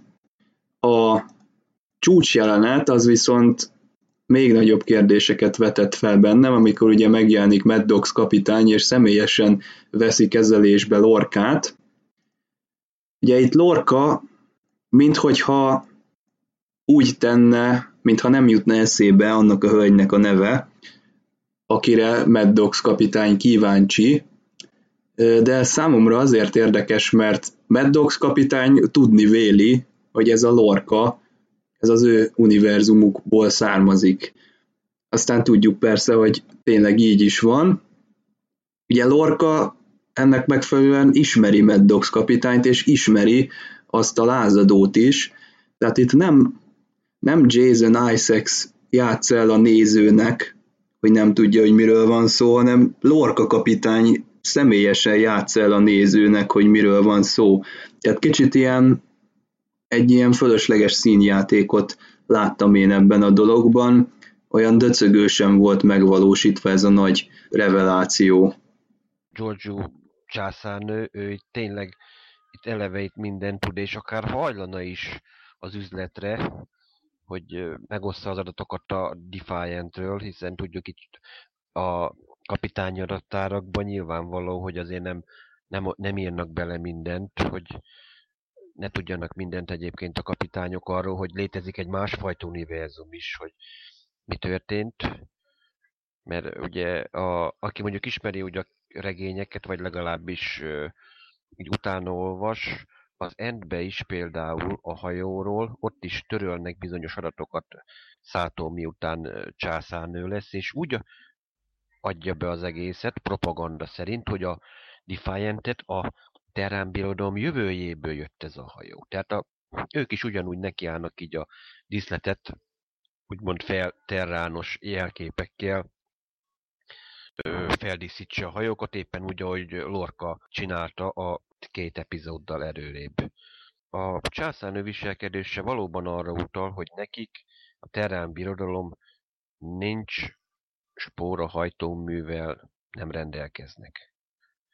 De azért érdekelni, hogy na most ez hogyan lehetne, hogy azt mondja, hogy rendben van, és megkapja a teljes adatot, hiába egyébként nincs semmi értelme, mert hát a Defiant által választott közlekedési módszer nem járható élő szervezet számára, de viszont a hajtómű érdekelni, tehát itt, ebbe a birodalomba a spórahajtóműnek maximum az elméletig juthattak volna el, de azért emlékezzünk vissza, még az elején az USS Glenre, hogy ott nem maga Stamets oldotta meg úgymond eredetileg a spórahajtóműnek a problémáját, hanem a kollégája, akivel együtt dolgozták ki az elméletet.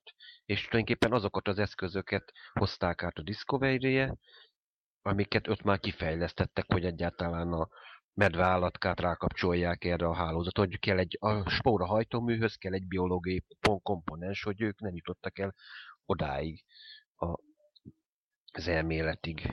Lorca itt megint itt alakít, hogy ő szerintem már Doxot direkt hergeli, hogy egészen odáig eljusson, hogy elveszítse a fejét, ahogy ezt egyébként látjuk is, hogy igen, hogy hát jártál a rokonommal, és utána meg ott hagytad, és akkor emlékszel, hogy hívták minden.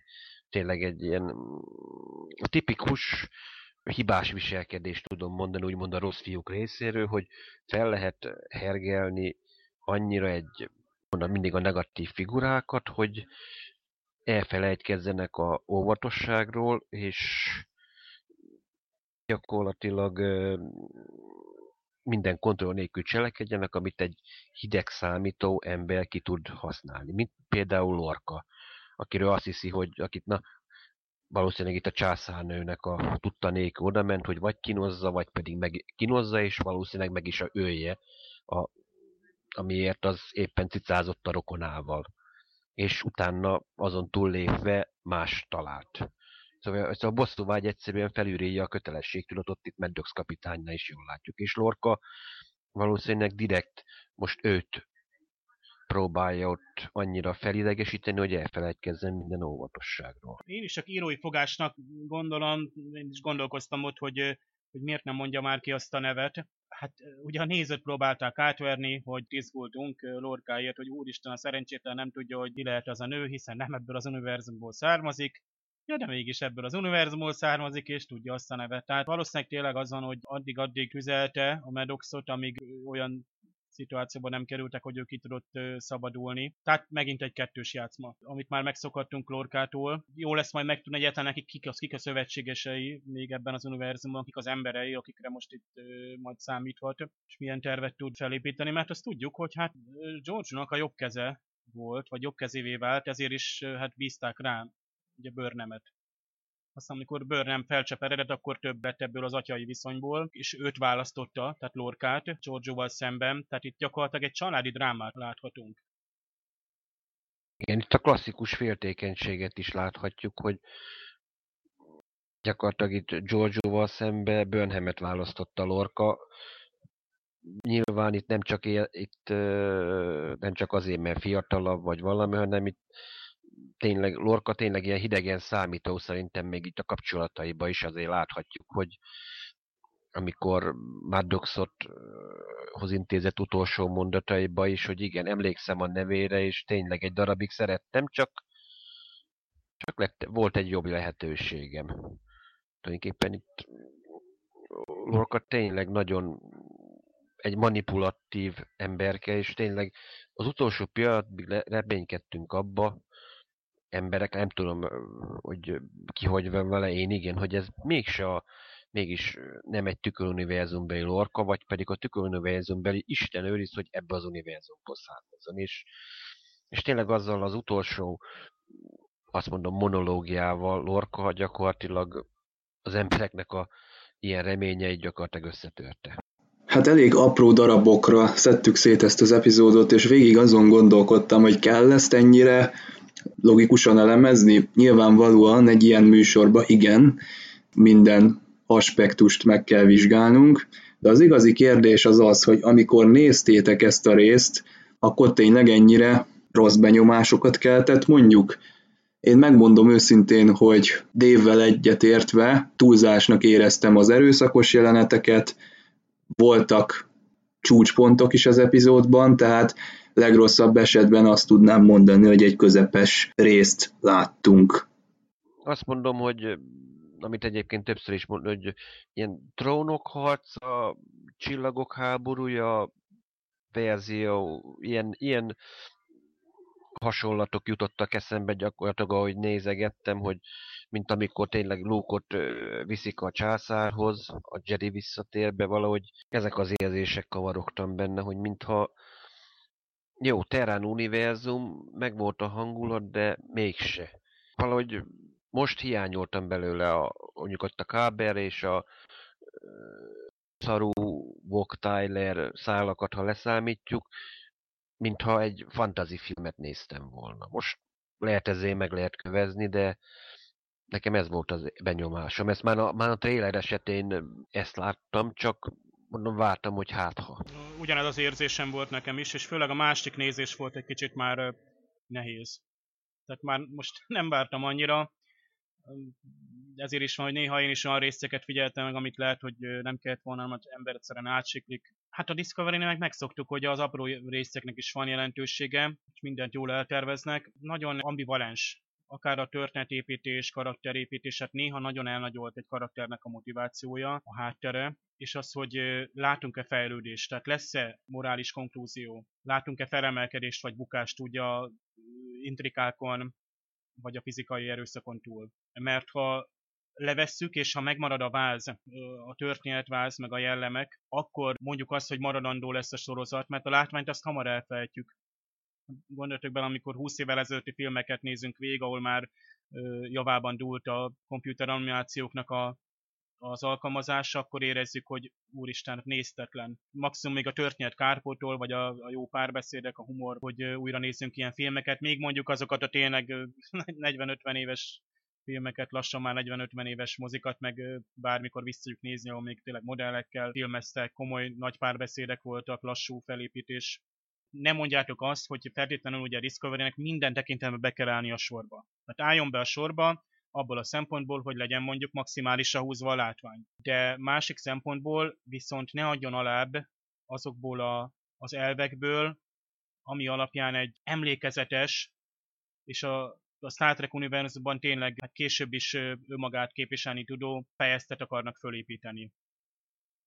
Mert itt lassan már csak azt lehet elmondani, hogy ez a Discovery-hez képest, ez az évad másodikvel, ez nagyon látványos és fordulatos, de amúgy meg, tehát mindezt a fordulatokból, a váratlan eseményekből, erőszakos, váratlan és drasztikus és fizikailag is látható jelenetekből épül fel a sorozat, és ebből ugye a mozaikból aztán összeáll, hogy mi is volt a Star Trek Discovery, nem biztos, hogy úgy gondolunk vissza, hogy hú, de jó lenne végignézni, hát ugye hányszor van olyan hangulat az embernek, hogy most olyan Deep Space Nine-os visszanézős hangulata van, vagy Voyager, de jól lenne nézni, vagy egyszerűen ott ragad nézve az epizódot. Egyébként itt is majd ismétléseknél biztos, hogy ott ragadunk, hiszen magában ragad a történet, tehát itt a fordulatok miatt, de nagyon remélem, hogy lesz mit összerakni. Tehát ahogy itt most már azért néhány karakternél össze tudjuk rakni, bár szegény Michael Burnhamnél még mindig nem látjuk, hogy őt sikerülne fölépíteni.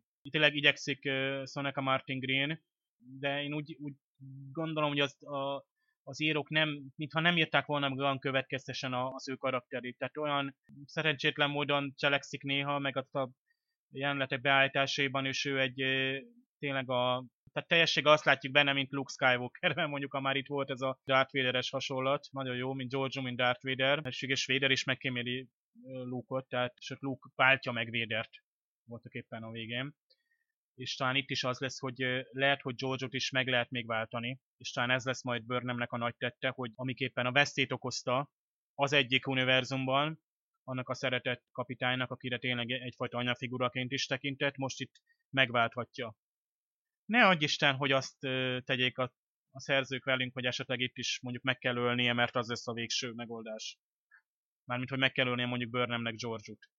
Igen, akkor a óriási üresség lenne a nézőben, és nem látna megváltást. Tehát egyszer már éreztük, hogy itt már a Michael Burnham számára történt egy feloldódás, amikor ő a Colt megölte, tehát ugye Giorgio-nak a gyilkosát. Ugye végig azt hittük annak idején, hogy az egész a Klingon háborúról fog szólni, és az majd csak a sorozat végén lesz. Tehát úgy tűnik, hogy két sorozatot préseltek egybe az első évadba.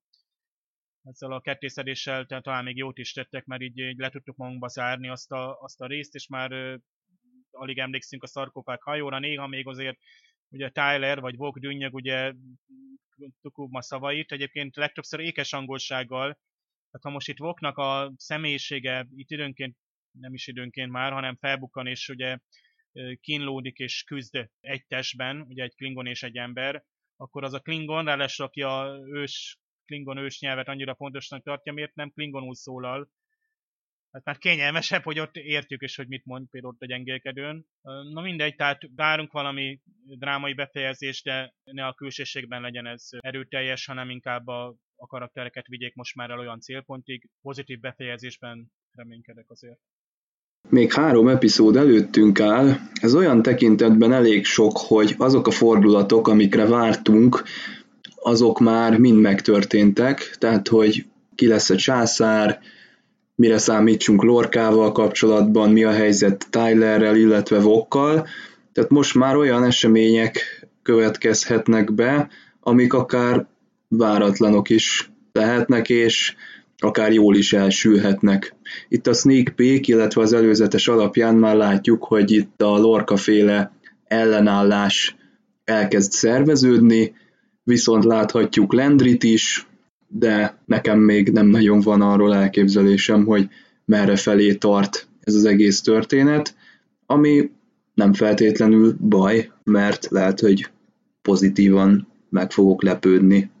Említetted, hogy 3 epizód, hát itt jó, hát nem is el lehetne nyújtani, mint a rétes tésztát, de az rendben van, hogy na, itt valószínűleg itt Lorca átveszi valamely, át fogja venni itt a, legalább az zászlóshajónak az irányítását, de valahogy valamilyen módon haza is kellene jutni a saját univerzumunkba.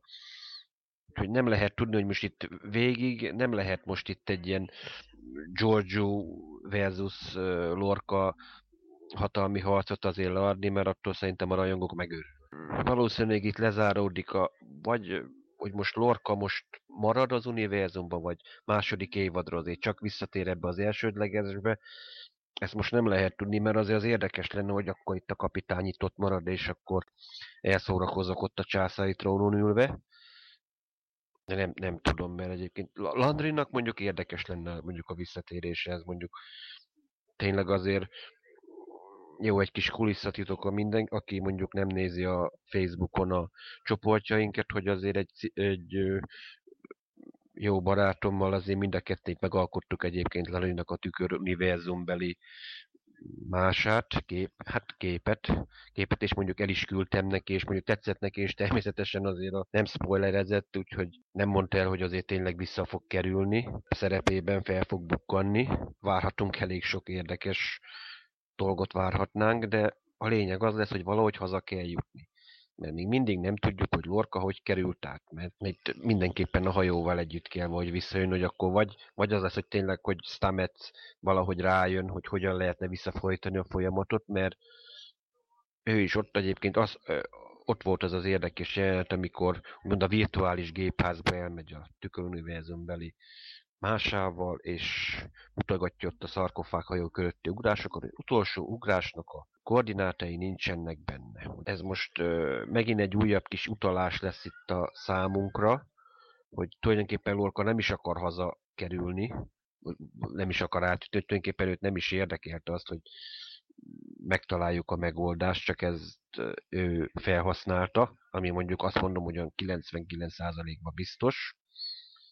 Itt lehet, hogy itt valami teljesen új megoldást kell lesz majd kitalálni. Csak ez most az alkotóktól függ, hogy most elnyújtják-e még itt 3 epizódba, és mondjuk a legvégén visszakerülnek. Most így 12 epizód után azt mondhatom, hogy bármi lehetséges.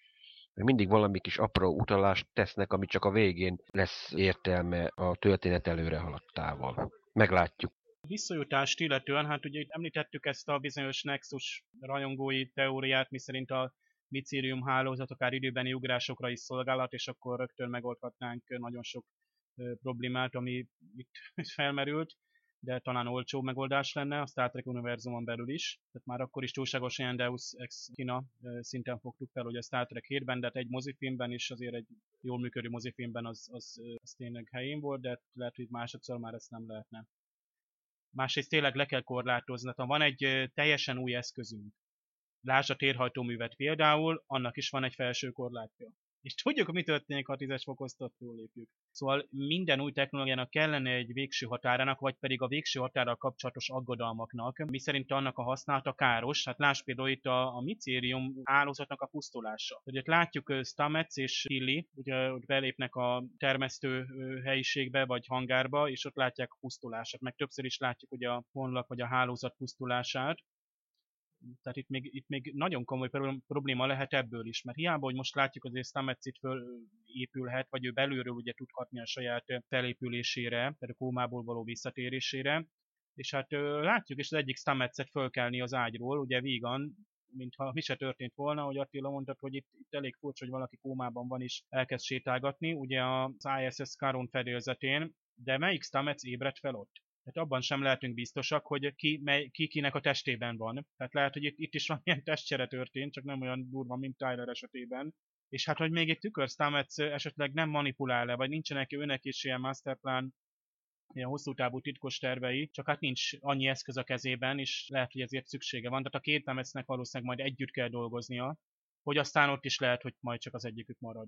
Érdekes azért, hogy ennyi fő történetszálat ugye egybe tudnak tartani. Tehát ez külön írói bravúr. Tényleg panaszkodhatunk több dologra a látvánnyal, vagy a erőszakosság kapcsolatban, de azért itt hát ilyen szinten ugye ennyi szálat a néző előtt és a figyelmét lekötve továbbvinni, azért ez mindenképpen nagyon ügyes, mert azt megszokhattuk, hogy a korábbi, tehát is lassabb kivitelű Star Trek sorozatokban általában volt egy A-sztori, és volt egy B-sztori, ami vagy egy karakterről szólt, vagy valamilyen vicces háttértörténet, vagy éppen karakterfejlesztés, de a lényeg az, hogy az nem volt annyira fontos, mint a fő történet, vagy a fő történet volt izgalmasabbra írva, látványosabbra, és ezek nagyon jól megfértek egymás mellett. Most viszont a néző legszívesebben saját maga kapcsolódó, hogy én most látni akarom mondjuk a micérium hálózatban mi folyik éppen, vagy éppen pont a kínzókamrát akarom látni, vagy a palota tróntermét, mert ott van éppen izgalmas eseménysor. Hát így váltogatni lehetne egy szimultán, ugye a interaktív televíziózás mondjuk, akkor lehet, hogy ide-oda kapcsolgatnánk. Szerencsére van egy rendező azért, aki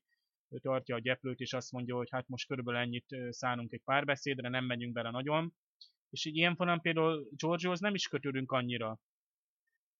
Tehát, és nem is lesz idő, hogy úgy kötődjünk hozzá, akár még mint az eredetihez. Tehát itt majd nagyon érdekes lesz látni, hogy mely karaktereket tudunk elhagyni, kinek lesz akár az elvesztése például fájdalmas, vagy hol tudunk túllépni. Tehát azért kérdezgetjük itt, hogy ugye ott van például egy potenciál, például L'Rellben is, aki sokak számára egy titokban szimpatikussá vált, például ott Cornwell-lel is elkezdett szövetkezni, már nem tudjuk, az is nem egy intrika volt-e. Tehát és mindig nem tudjuk bizonyos személyekről, hogy mi motiválja őket. Tehát itt mindenki függön mögött cselekszik, és ez szerintem egy idő után még zavarja is a nézőt. Tehát már szeretnénk látni, jó, most Tylerről végig kiderült, Lorcáról végre kiderült, és mindenképpen jót keressük. Hát Star Trek révén mindenképpen az ember felemelkedésében vagy a pozitív erkölcsben hiszünk, és titokban reméljük, hogy ebben a jó, rendben van, tüköruniverzumból való volt a Lorca.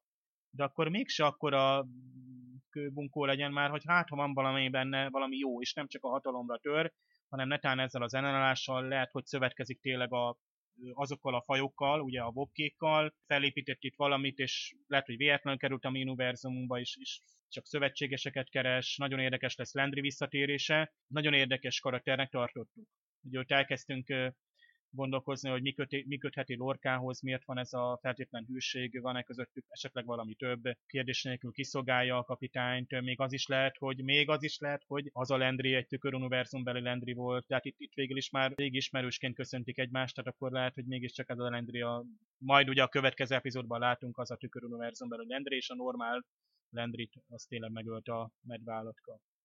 És ha már medveállatka, akkor én szerintem ő túlságosan különleges volt, hogy ne jelenjen meg még akár egy búcsúszóra, vagy éppen, hogy netán in medias res, Deus Ex Machina hazavigye netán a Discoveryt, mert teszem azt, ővele is sikerül a végén kommunikálni. Két, ugye Stamets és Culber is végül is valós fizikai környezetbe helyeződve kommunikálnak, és fizikailag is megérintik úgymond egymást. De az a micérium hálózat tényleg, ha féle nexusként működik, akkor már pedig miért ne lehetne hálózton keresztül a tardigráddal, a medvállatkánkkal is valamiképpen majd kommunikálni, mert ő ugye ellebegett a semmibe, terek vagy az űrök közötti űrbe, és nem tudjuk, hogy most ővele is mi van, nem ő lesz-e az az eszköz, amivel hazajutunk, vagy netán a palotahajó lesz az. Bár én szerintem, hogy látványos robbanást, jaj, de már előre félek, hogy a CGI mennyire lesz gyenge, de ott valami nagy pusztulást várok, és szerintem nagyon hamar be fog az következni.